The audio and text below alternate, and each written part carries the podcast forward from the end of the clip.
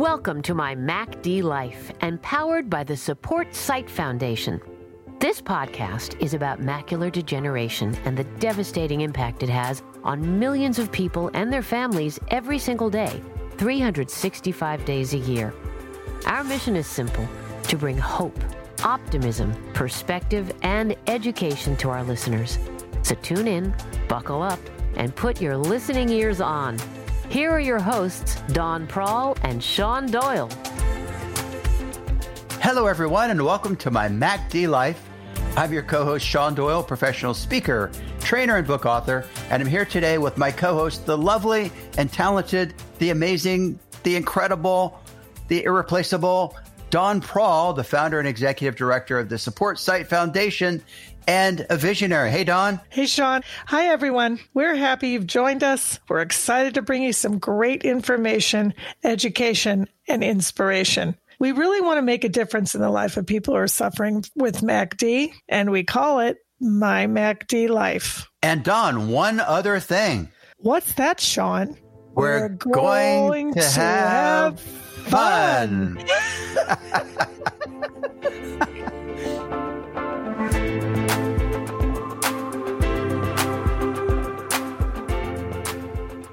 In this episode of My MacD Life, we're going to explore the process and importance of audio production, audiobooks and podcasts, and how they impact the lives of those who are sight impaired, visually impaired, or are living with MACD. Support for today's My MACD Life podcast comes from Healthy Vision Association, Novartis, The Sparrow, Centric Bank, and Hinkelstein and Associates. You know, I've done a lot of things in my uh, production career and my life. I'm a husband, I'm a father, I'm a musician, I'm a composer and producer for film, radio, and TV. Uh, but I started this company uh, without really understanding and uh, knowing how deeply I can affect the lives of uh, people who are visually impaired or living with MACD through the work we do at, uh, at Audivita Studios. And it's just been profoundly, profoundly satisfying to meet you, Dawn, and to learn about this whole other aspect of what we were already doing so I'm grateful to you for kind of guiding us into this world where we're now serving this population, not only with the podcast, but also with the work we do in audiobooks. Folks, that's my wonderful dear friend, David Wolf. Uh, David Wolf is principal at Audivita. David and his team are our true blue partners in creating MACD, my MACD life. And you've heard it from him this is part of a journey and that that came to across uh, what? Yeah an intersection. We just kind of landed on each other. There you go an intersection. And all of a sudden the idea of doing a podcast about macular degeneration popped into your life and you were crazy about it from the mm. beginning. Yes it was Tell people it was why. love at first sight. I mean, listen. sight, yes, everything we do is audio. I mean, we're really not well. We are audio. That's what we do, and we are all about creating experiences for listeners. I talk about it all the time. The listener experience, and we're about creating visual elements in the theater of the mind, in the mind's eye. And for those who can't see, the mind's eye is where it's all happening. So uh, you'll yeah. learn in this episode, the actors we work with when we do audiobooks, it's all in the mind's eye. The stories that are told and through the interviews or the other experiences we uh, produce on podcast for a variety of clients are all, it's all about a very intimate, focused listening experience. And you and your team, I, I just want to do a shout out, are like part of the family. They're the best. Everyone cares very much about what they do and what they add to the experience in my MacD life. And I couldn't be more grateful or proud or honored to be working with you guys. And you have helped us launch this brand new idea, award winning podcast in a very, in an incredible way. And I just want to thank you and let our and our listeners need to know that you're the guy behind it and your team. And I think one other thing that I'd love you to tell our listeners is your passion comes out. You have passion for this. You're crazy about it. You and I talk on the weekends, at night. Where, why and where at this point in your life do you get that? Well, you know, as you get to a certain age, right, what becomes important changes, right? So for me personally, yep. at one point, I was writing music for radio, TV, film, this and that and the other. And, and creative generation is largely, it's an artistic endeavor. And that is by nature kind of a self-centered idea. You're alone, you're writing, mm. you're hmm. satisfying your own creative uh, uh, intuition. You're hearing it played by musicians. In my particular case, it, it, was very, very gratifying and satisfying, but it is all about me at that level. It has, there's a narcissistic kind of context to that.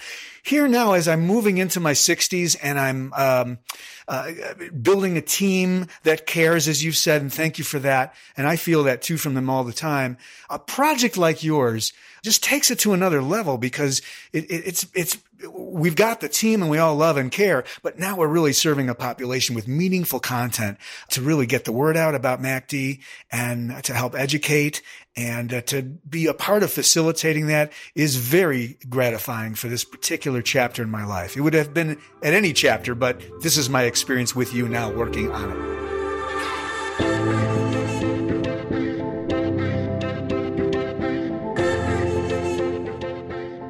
So, David, Yes. Here's where we're going with this conversation today because it is about macular degeneration, as everyone who's listening knows. Or if you're listening and you haven't figured that out, now you know. David, we met because you are an expert in what you do, and that is. I founded a company that is dedicated to audio production. So everything we do is with sound in some way or another. And this so closely aligns with the world, the population, the, the project that you brought to me when we got together to do my MACD life, right? Yeah, so it's it's a confluence of dedicated to sound and dedicated to vision. Exactly. And then where we come together because when you lose your vision, the number one thing that happens is that you have difficulty reading you're challenged by that. And because macular degeneration is a progressive eye disease, and again, everyone's different, your capacity or ability to read most likely will diminish over time. So, people who've been living with macular degeneration for, let's say, 10 years mm-hmm. are in a very different place in terms of reading than people who maybe were just recently diagnosed and have early stages. But it really ah. depends on the individual, and it's a central vision disease. So it blocks your central vision. So your brain's ability to fill in letters, it, it, it lessens. Your brain can't do it. And you, yeah. and so the topic at hand and the industry that you're in, bringing in the audio is huge for people who are visually impaired. No, it's amazing. You know, and until I met you, I, I, have to say that I wasn't fully aware of the impact that we're having on people that are visually impaired. I mean, and that's really what this particular episode is, is about. And uh, largely it's about saying, well, look, you know, for the sighted population, we know we're doing things like helping people get free from screens, pages. Listen while you drive that nasty commute. Exactly. Yeah. They can multitask. They don't have to uh, be tied to a chair and reading. Maybe the sense that they have time scarcity, and this helps them multitask, as you've said. Uh, but there are so many powerful elements about the work we do that deeply and powerfully impacts the lives of uh, the population you're serving. That's right. So people who are losing their vision have been listening to books, whether they've been read to by a caregiver or a loved one, mm. or whether they've got the books on tape from the library for the blind, you know, the cassette players. And they've been doing this for a long time. So fast forward to 20. I mean, when, when, when did the audio, when did this industry really start? Well, it's funny you should ask. So I did have a few notes here to just share with uh, those that are listening because it's it's quite powerful. The audio consumption market is growing exponentially across all the genres in audio. It's outpacing ebooks. As we sit together, it's a $1.2 billion industry. Billion with a B? Billion with a B. Mm. It's growing at more than 25% year over year since 2013. Wow, that's incredible. It's explosive. What do you what do you attribute that to? most of the activity we do is relating to the shift from sitting and reading, which we were talking about a moment ago. People have a perceived, they perceive that they have less time to sit and read. So there's a perceived scarcity of time that may be driving the market.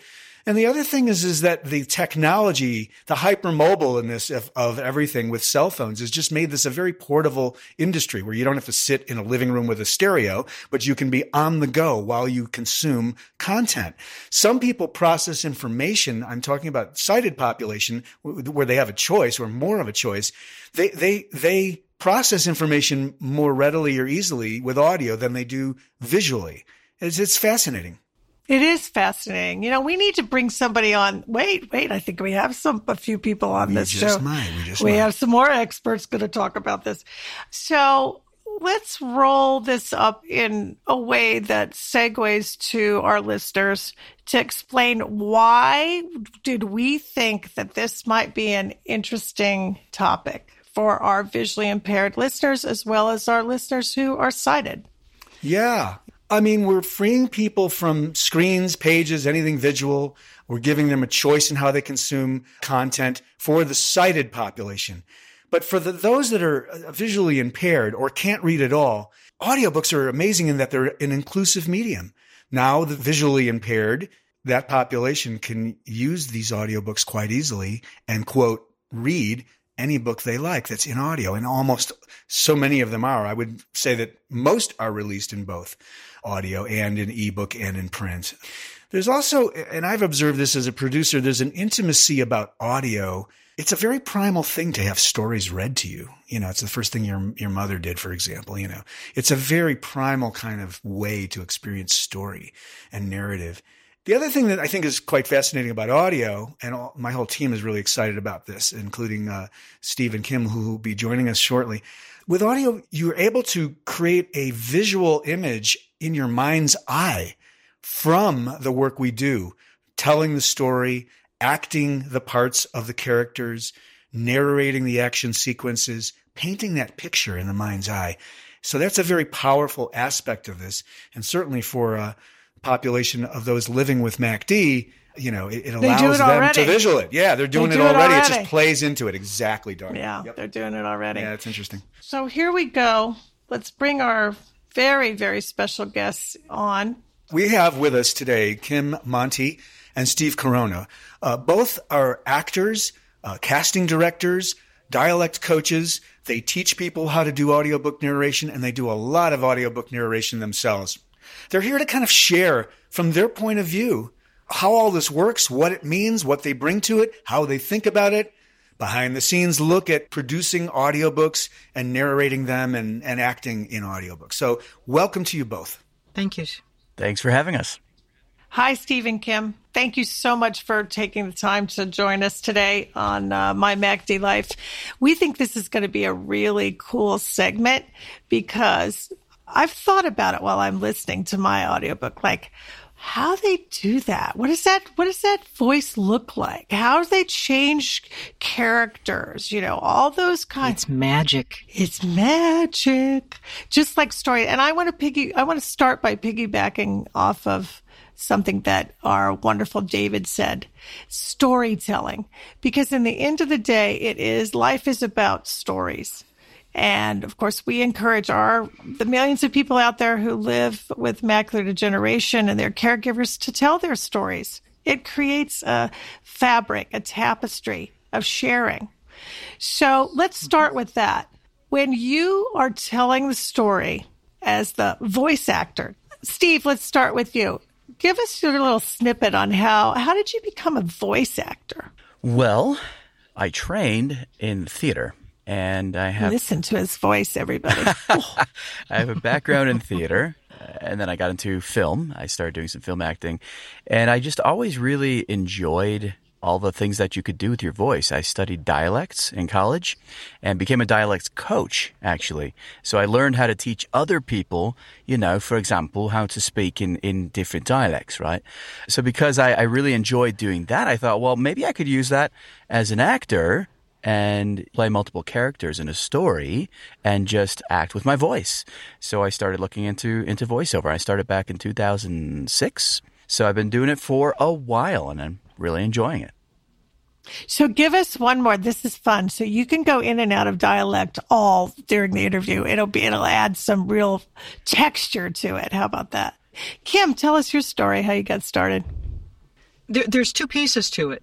One is I'm one of those kids that when they're growing up, they take the book and the flashlight under the covers. And then about midnight, my parents come in and go, What are you doing? Was it Nancy Drew?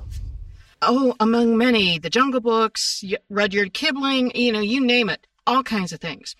Uh, they actually took my books away from me. Ooh. That's my addiction. I also had a grandmother who had, my maternal grandmother, who had been the head librarian of the Case Western Reserve Library. This woman was amazing. She knit, she did textiles, she did all kinds of things. She had macular degeneration. Wow. And she would still continue to knit from patterns she'd memorized and she would listen to audiobooks and she had a cassette recorder that you know was definitely bigger than a bread box yeah it could fit in the garage probably it could fit yeah comfortably or a little tightly depending on your garage and so she would get these boxes of tapes. She actually got a phone call from them because they said how in the heck are you going through all these tapes? She goes i used to run a library. And they're like no problem. How many do you need? So I got exposed to this when I was very, very small, and I always thought that was very cool.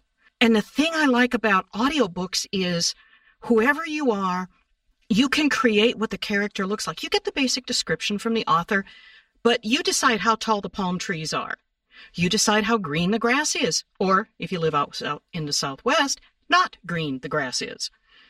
Um, so, but you paint these pictures. That's why some of the classic novels, like Lord of the Rings, Everyone was filled with fear, trepidation, angst. What if they don't look like what I see them as? And so that was, that was, eh, as we know, that came out pretty well. But you get to paint the picture and then to have and to give someone access to knowledge. I'm a geek.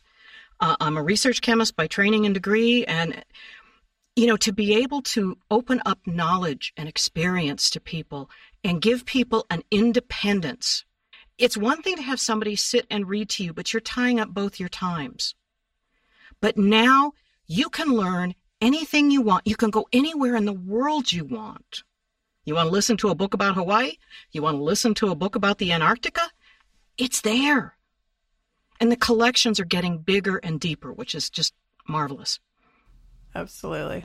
Well, thank you. And the story about your grandmother is it's incredible. And, you know, folks who are listening know macular degeneration one and four have some degree of it or over the age 65. And I knew when, when we were deciding to do this segment, there had to be a connection to macular degeneration somewhere between all of us, uh, you know, besides me and David, right? So thank you for that. And what a great role model your grandmother was.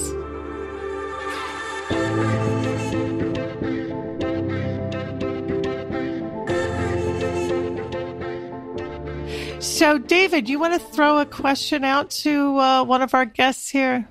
Thank you, Dawn. There's so much to think about when you're doing voicing of a book. What's what is the most challenging aspect of it? You do a wide. You both are doing a wide range of work, but what are what's the most challenging piece as you crawl into a project as a single voice narrator on a book?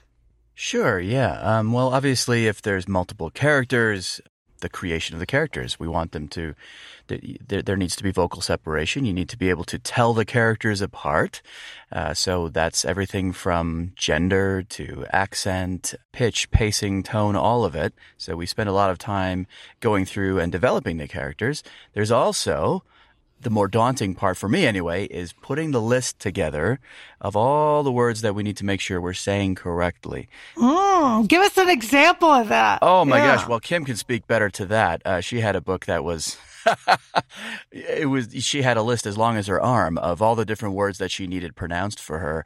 It's very important that we get that up front to save us a lot of time on the back end. So, uh, Kim, do you want to segue into talking about making sure we have our pronunciation guides? Yeah, because pronunciation uh, can be regionally specific, it can be country specific, but then you have the genre of sci-fi. And you have entire, if anybody is, knows about Star Trek and the Klingon language, you've got entirely made up languages and made up words. So we have to go back to the author. And one of the things we've done for sanity's sake, purely, is ask the authors to give us an audio recording. There's all kinds of ways to diagram out how to pronounce something and whether it is potato, potato. But when we get the recording from the actor, because often it's in a particular locality, and it may be as simple as where the author grew up. They know what these words should sound like. And then being auditory sensitive, which bo- most voiceover actors are, you can pick that up far faster than trying to translate, you know, diagrammatic hieroglyphs, hieroglyphics on how to pronounce something. And it makes a difference. It has to flow smoothly because you can't stop and sound it out. You, you don't want to hiccup over it.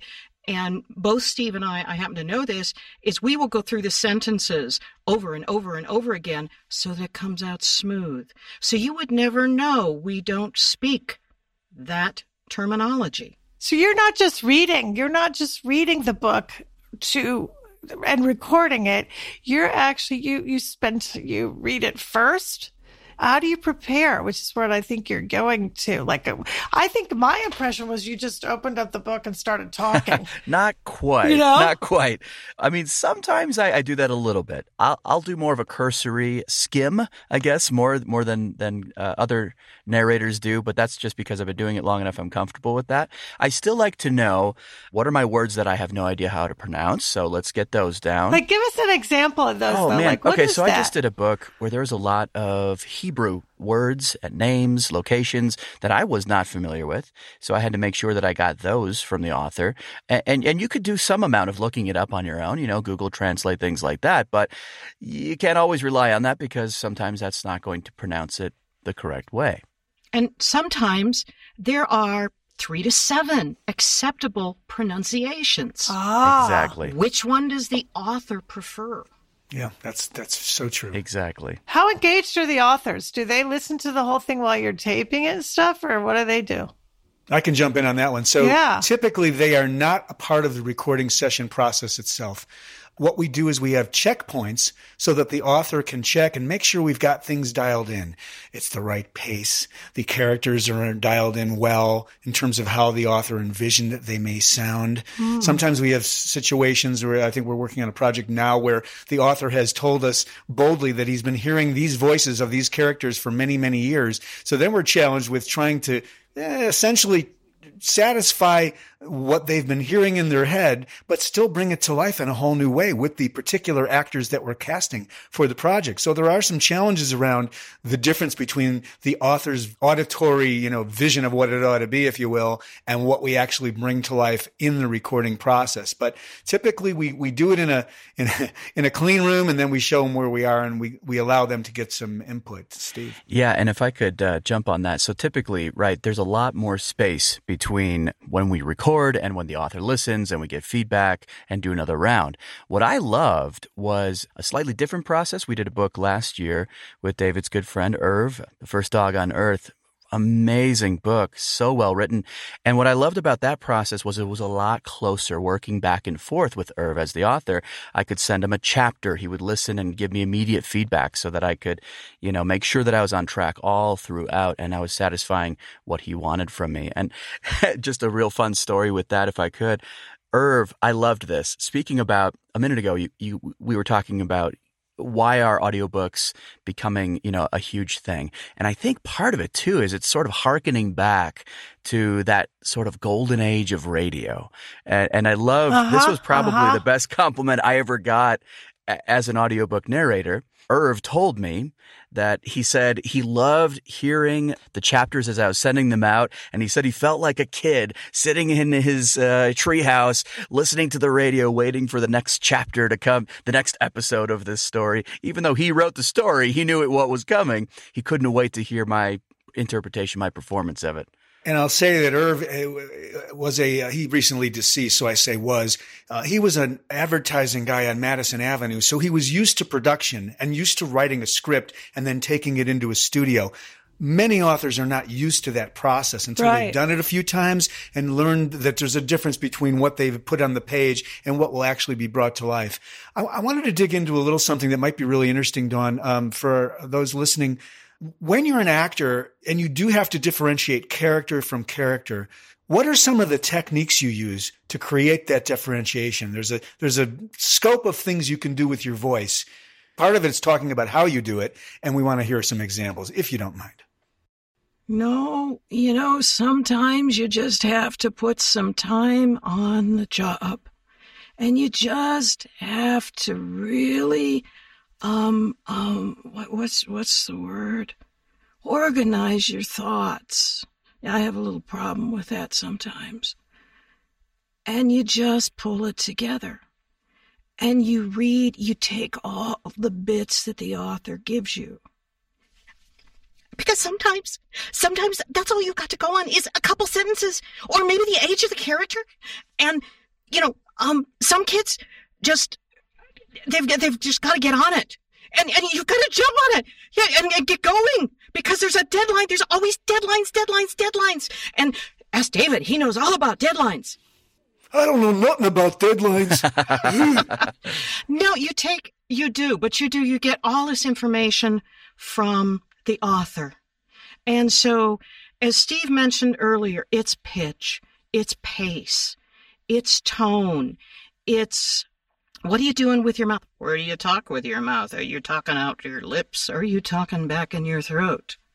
Because if you go back in your throat, Don't forget about dialects and accents, you know? no, no, no, no, no, no, my friend, it is so good to have the dialects. I'm talking over here.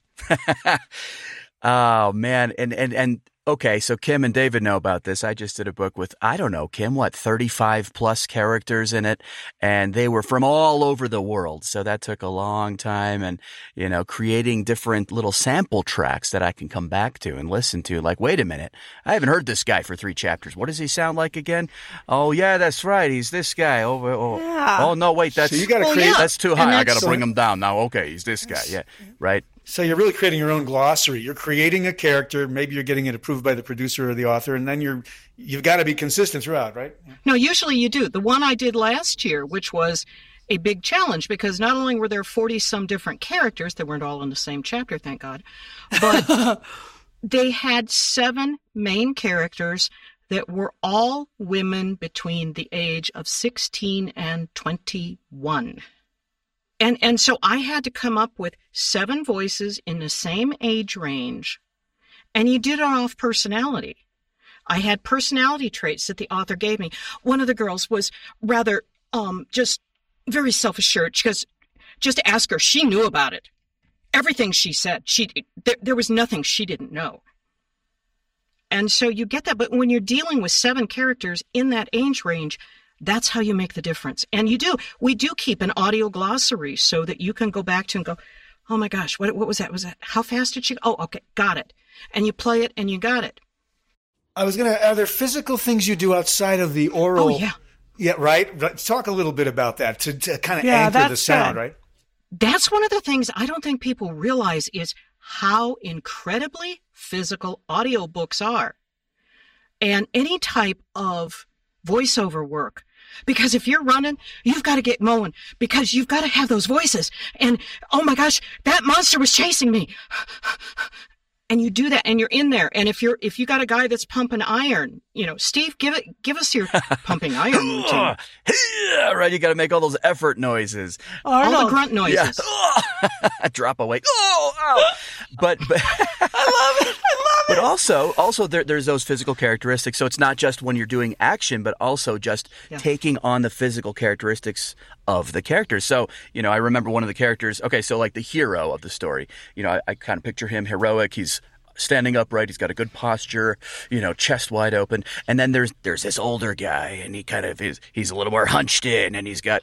Uh, I'm not even doing the accent. Let's see what he was like uh, Eastern European, and he was like you know very sort of uh, like this, and, and and so so that that physical posture affects the voice, and, and it helps you get into mentally also the character too. So that helps when you're going back and forth having a conversation between multiple people. You're like, ah, I take on this characteristic now. I'm standing standing upright and I'm this character, and and then you can drop back into neutral and be the narrator. That's great because we're you know for folks who know podcast recording, you can see each other, and we're I'm watching Steve change his body and Kim. They're changing their body as they're telling this what they you know this the, giving us the answers here and you look very different. I mean, somebody told me, emailed me the other day and said, I really love you on the podcast because I can hear you smile. That is the number one biggest emotion that comes out is a smile. And no joke. And if you have somebody that says, I love you, versus, I love you, yeah. it comes, that is the one that transfers all across the world. And it really doesn't matter what language you speak and whether English is your first or your seventh or eighth language the smiles come across. And that's one of the things we're taught from day one as an actor, let alone a voice actor. You are both stage and screen experienced actors because it's not visual in terms of what you're delivering to the performance. Um, There's no uh, stage. Uh, do you, yeah, you have to. Do you find that you need to exaggerate the vocal aspects, or do you just play it as naturally as as though you were on stage or in film anyway? I I tend to make it, it, depend on the character. Yeah, I, I, yeah. I, think it depends. It depends on the genre. It depends on the specific character speaking, definitely. Mm-hmm. But I think overall, mm-hmm. I do exaggerate a little bit physically because that helps me express it a little more clearly vocally, whatever I'm doing. So that's just me. I, I, tend to push it a little bit bigger. I'm a little bigger personality as it is to start with. So uh, yeah, coming from stage, you know, everything's big, everything's huge, everything's over the top. right. Yay! Everything's a yay! yay! Yeah, exactly. Well, yay!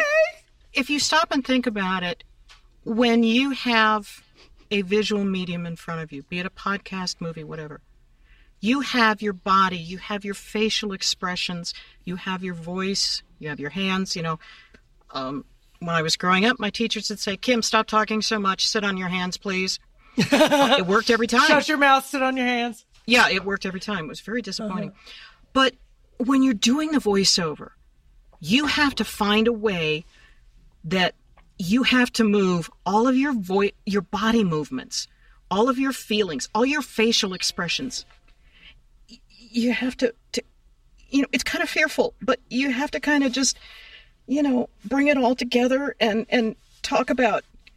I think there's a monster behind me, and and I really should look, but oh, I don't want to look. I don't want to look. there's nobody there. Oh my gosh, I'm okay. And you have to bring it. all of that. Yeah, it, it's like I, uh, I, I, know David, you've said this before, and I, I know I've heard it somewhere else too. But it's like the theater of the mind, right? Because you're visualizing everything that you can't see because it is only audio. Yeah. So I've got to let's. I want to. I want to wrap around uh, our topic here a little more. Did you ever? Well, obviously, Kim, your grandmother had macular degeneration, but did you did you ever think about the impact that you have on the what your what you do for a living has on people who can't see and how much they need you and how much joy you bring them. I've actually talked to some friends of mine uh, who have been losing their eyesight, and they said one of the things that they love about audiobooks and the actors who bring them to life, and there's, as in any industry, there's good, bad, and indifferent. But what they adore is those who put everything in it. They said they can hear it, they can tell it, and it gives them back a sense of freedom and independence, those being two very different things. But the independence, they don't have to wait for someone to read to them. They don't have to, many of the websites now, you can go in and listen to clips before you try before you buy. I advise that, by the way. Um, there's nothing worse than getting a great book with a mm, not so great voice actor. They're out there. It happens. So try before you buy. But this freedom and then this this ability to go anywhere in the world on any topic um, you know whether you want to talk about swarm behavior in robots or why daffodils are different colors there's just any manner of things and they said that that is so freeing and they don't feel like they are dumbed down mm. so mm. People sometimes feel and I, I, had a friend tell me this that when her eyesight went away and hers went away very abruptly there was no gradual it was lights on lights off mm-hmm. oh my and she said she felt like she had to stop learning mm-hmm. because she didn't know how else to get the information yeah. So that's saved. Well, we get that, you know, we get that feedback all the time because uh, it's really it's devastating to lose your vision. Vision loss is scary, and if you have to you have to rely on others to do things like read, you know, it's limiting. So, Steve, what what about you? Have you have you ever you know thought about the impact that that you have on people who can't see because they can hear you in the stories that you're telling? To be honest, I, I, don't think I've ever given it much thought to be specific about uh-huh. impacting visually impaired audiences. I just always try to make every story that I tell, every book that I voice, be so vividly express through my voice that you can see it anyway in your mind's eye. Whether you have vision uh-huh. or not, you should be able to, if you have good vision and you close your eyes, you should be able to see that picture just as vividly. So I always aim to to bring that you know mentally visual picture telling uh, with my with with my narration. I go very deep in my in my visualization. Kim knows this. I'll do exercises where I close my eyes and I become these characters, and I can see and feel and smell and taste and hear everything that's going on in their world before I jump into it, and then I start narrating, and I'm there. So hopefully I can pull you in with me. That's always my goal. Mm-hmm. You're almost like the transmitter. Yeah. I think you up- have to. You said it yourself, though. You close your eyes to do that. So yes. you have shut your eyes and that, so therefore you're not seeing. So that's very interesting because people who can't see are doing that. That's what's happening to them. So that's kind of, that's pretty deep, actually. It's good. I don't know if people understand how deep storytelling goes storytelling, vocal storytelling, is the first media of communication. And if you ever want a classic example, listen to a two year old tell you how they stubbed their toe or got their boo boo. Mm. Yeah. They can take boo boo stories, a three second event, and tell it to you for hours. Oh and it gets God, bigger so right. each time. Think of that two year old running up going, I, uh, I, I said, well, it's, ow. Well, how did it happen? Oh, I don't know. I fell. And, and, but then it gets bigger. This is storytelling. This is, and Bobby pushed. This is storytelling at its finest. It is that innate. You have a two year old that will give you story. Storytelling. It was only after storytelling did they start painting pictures on the cave walls. Storytelling yeah. came first.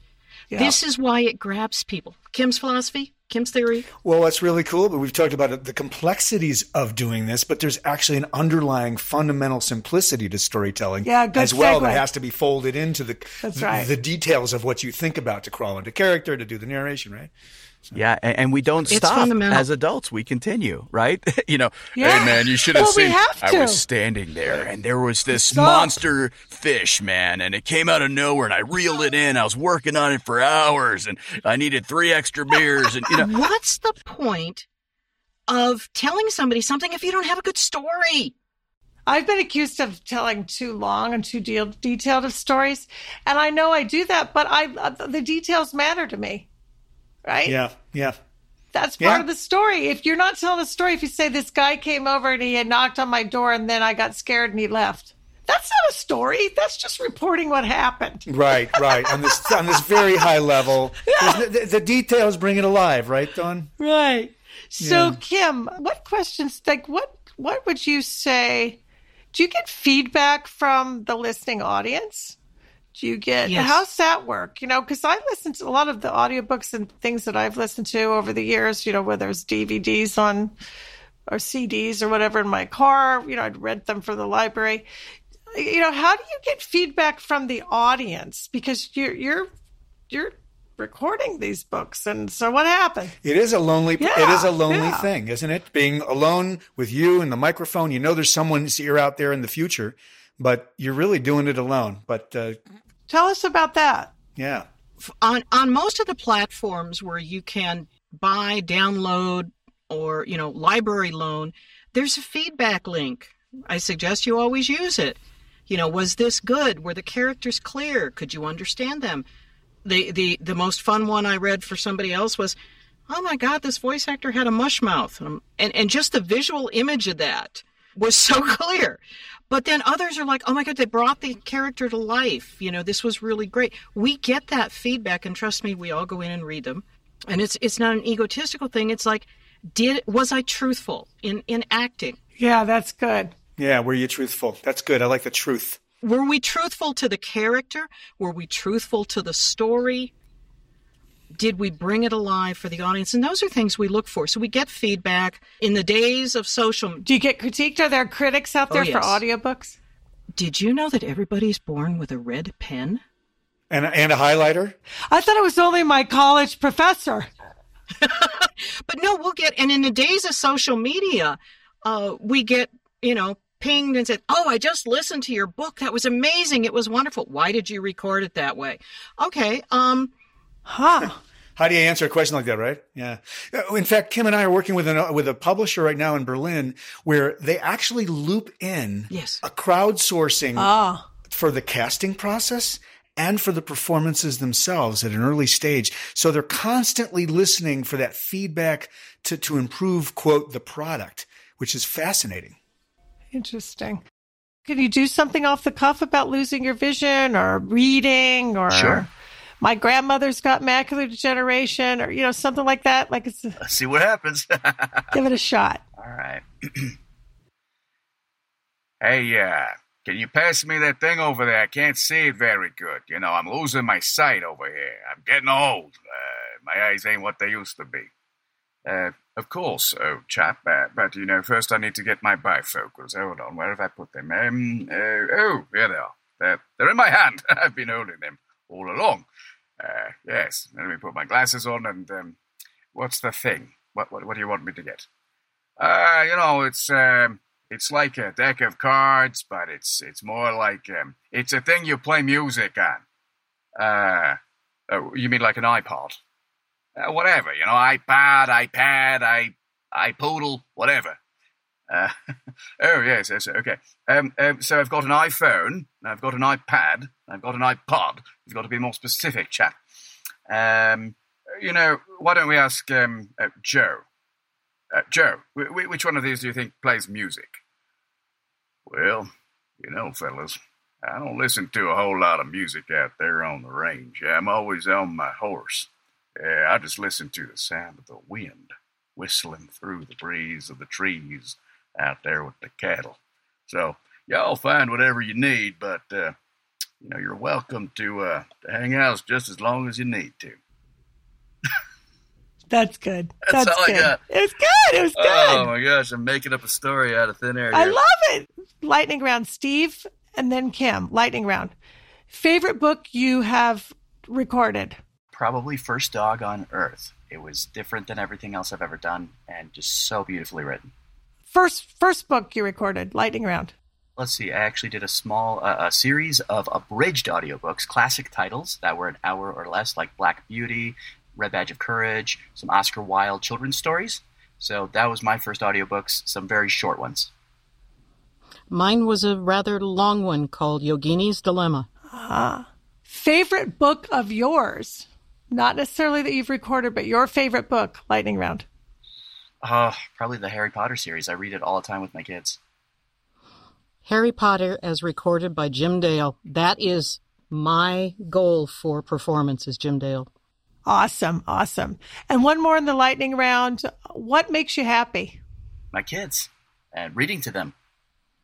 Acting and bringing things to life. We can't thank you enough. This has been incredible. It's been a I've learned a lot. We hope the folks listening, right, David, have learned a lot and kind of understand the behind the scenes, the people's voices you hear, and what it takes to get it out there. What do you think? Yeah, the work you guys are doing are amazing, and you're really helping a lot of people experience story and books that they couldn't otherwise do. Thanks so much for joining us. Thanks for having us. Thank you.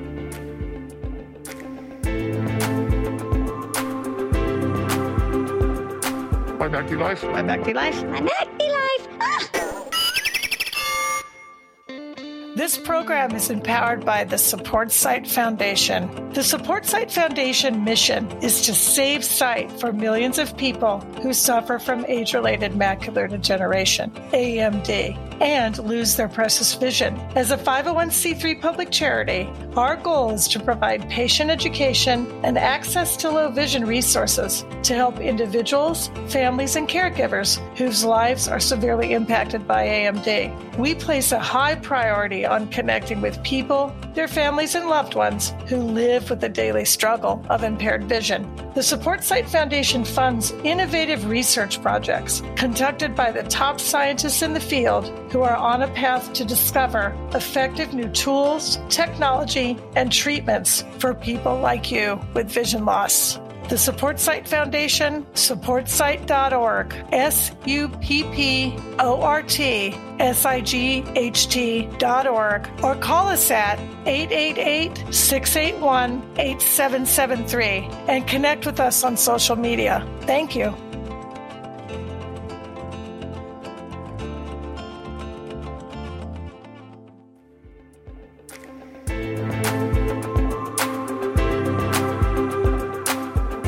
Right. Well, good afternoon. My name is Bill Kilroy. I'm Vispero's Senior Sales Director for the Northeast, and I'm joined by my colleague Mike Wood, Strategic Accounts Manager for Education for Vispero.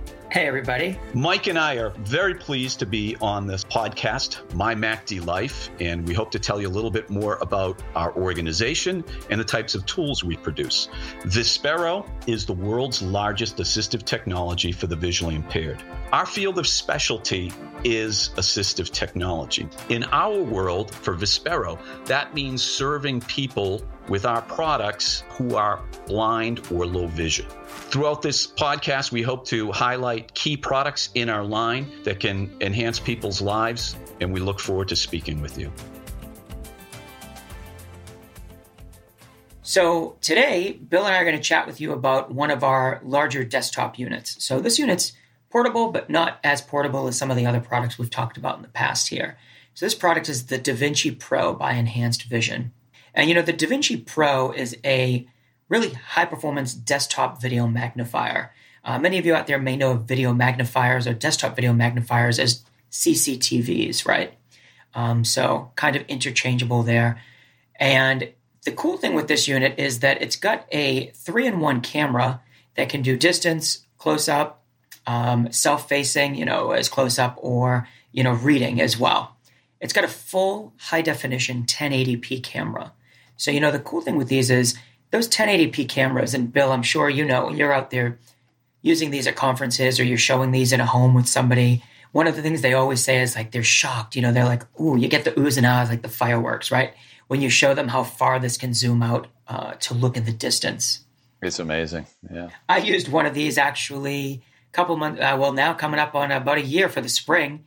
I had some eagles nesting in a, a tree in my yard and I used one of these to zoom in and, and get like up close. I was watching them making the nest, and I mean, it's you know these are one of those things where it's like, all right, you know, here you can use it for reading, but you can use these for so many other things. Um, you know, it's great for applying makeup, which uh, I'm not wearing, uh, but shaving, which I also didn't do this morning. Reading, writing. For me, working with students, these are great in the classroom. You can view the smart board, you know, the whiteboard, the chalkboard, uh, depending on what school you're at and you can also use this to kind of pan around the room and see, you know, if you're in a, a, meeting, you could look at the your colleagues in the meeting or your classmates in class. Another thing that the DaVinci Pro adds in is the capability of OCR. And many of you have heard us talk about OCR in the past, right? It's optical character recognition. And more simply stated, it's scanning and reading. So if you've got a page of text that you want to have this product scan in, the DaVinci Pro can scan that and then read it out loud to you in multiple voices. You can customize the voices, uh, whether you want male or female. You can change the speed of that. Really customizable. When you're magnifying, you've got a 24 inch monitor. I mean, it's widescreen, 24 inch magnification, which allows you to get up to 77 times magnification. I mean, that's pretty high powered, right?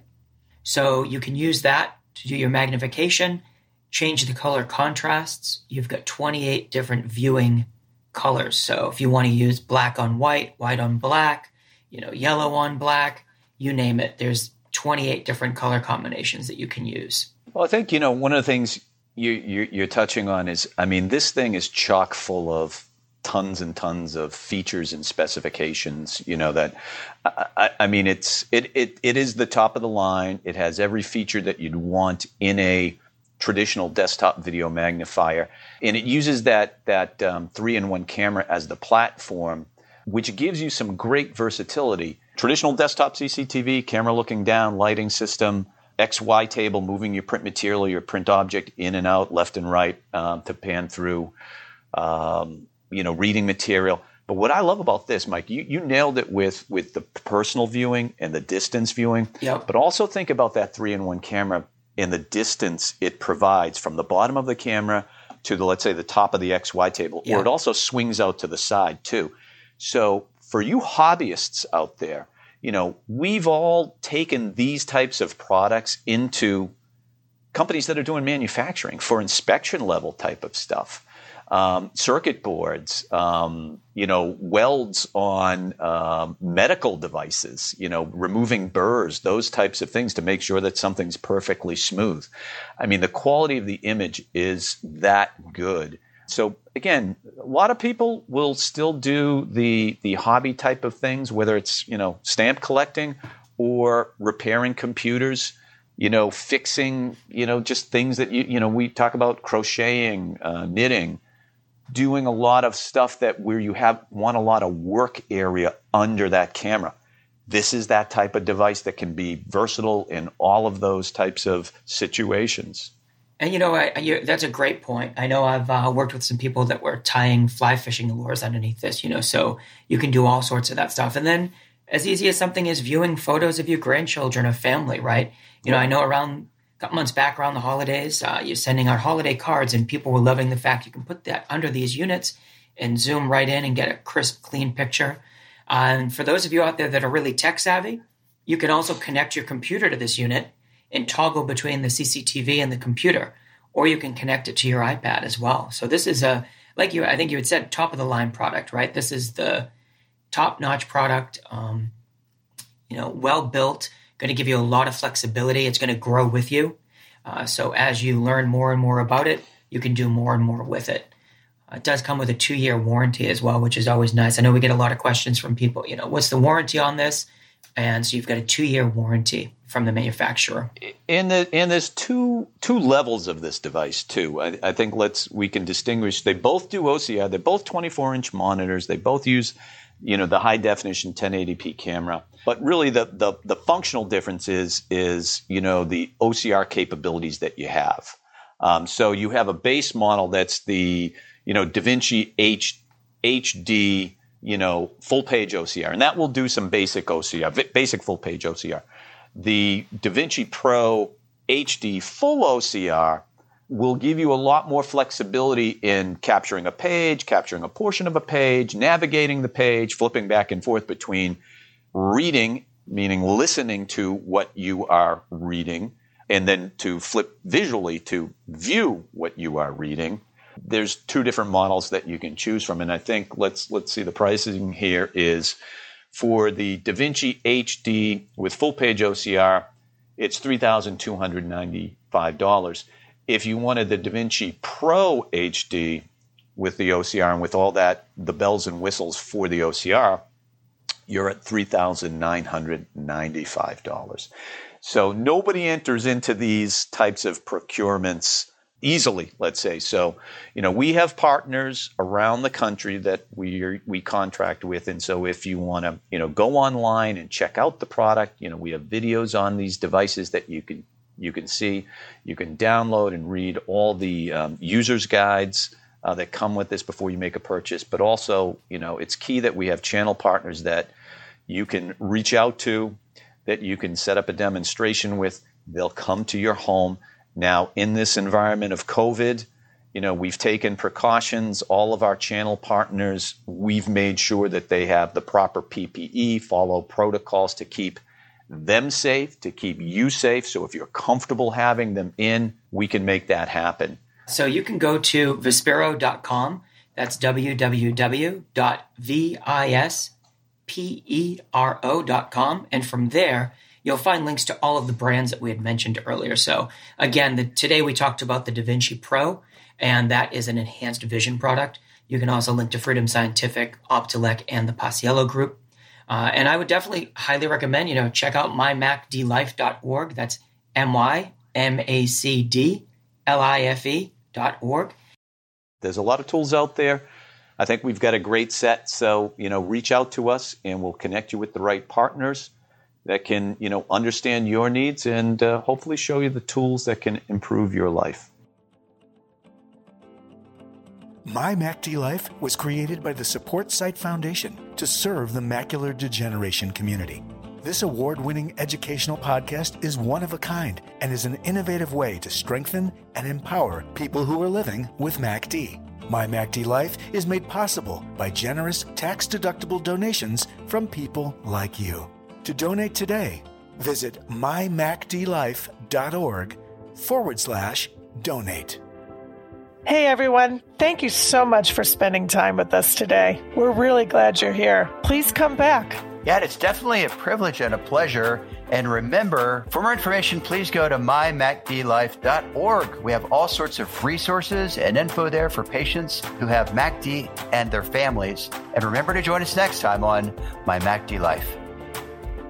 Thanks for being with us on My MacD Life, the podcast with a vision to bring hope, optimism, perspective, and education to our listeners. For more information and many great, incredible resources, visit mymacdlife.org. This program is supported by amazing listeners like you. During the season of giving, please consider a donation to keep our mission moving forward. Remember to subscribe to this podcast on iTunes or wherever you get your podcast. Until next time, keep living with hope.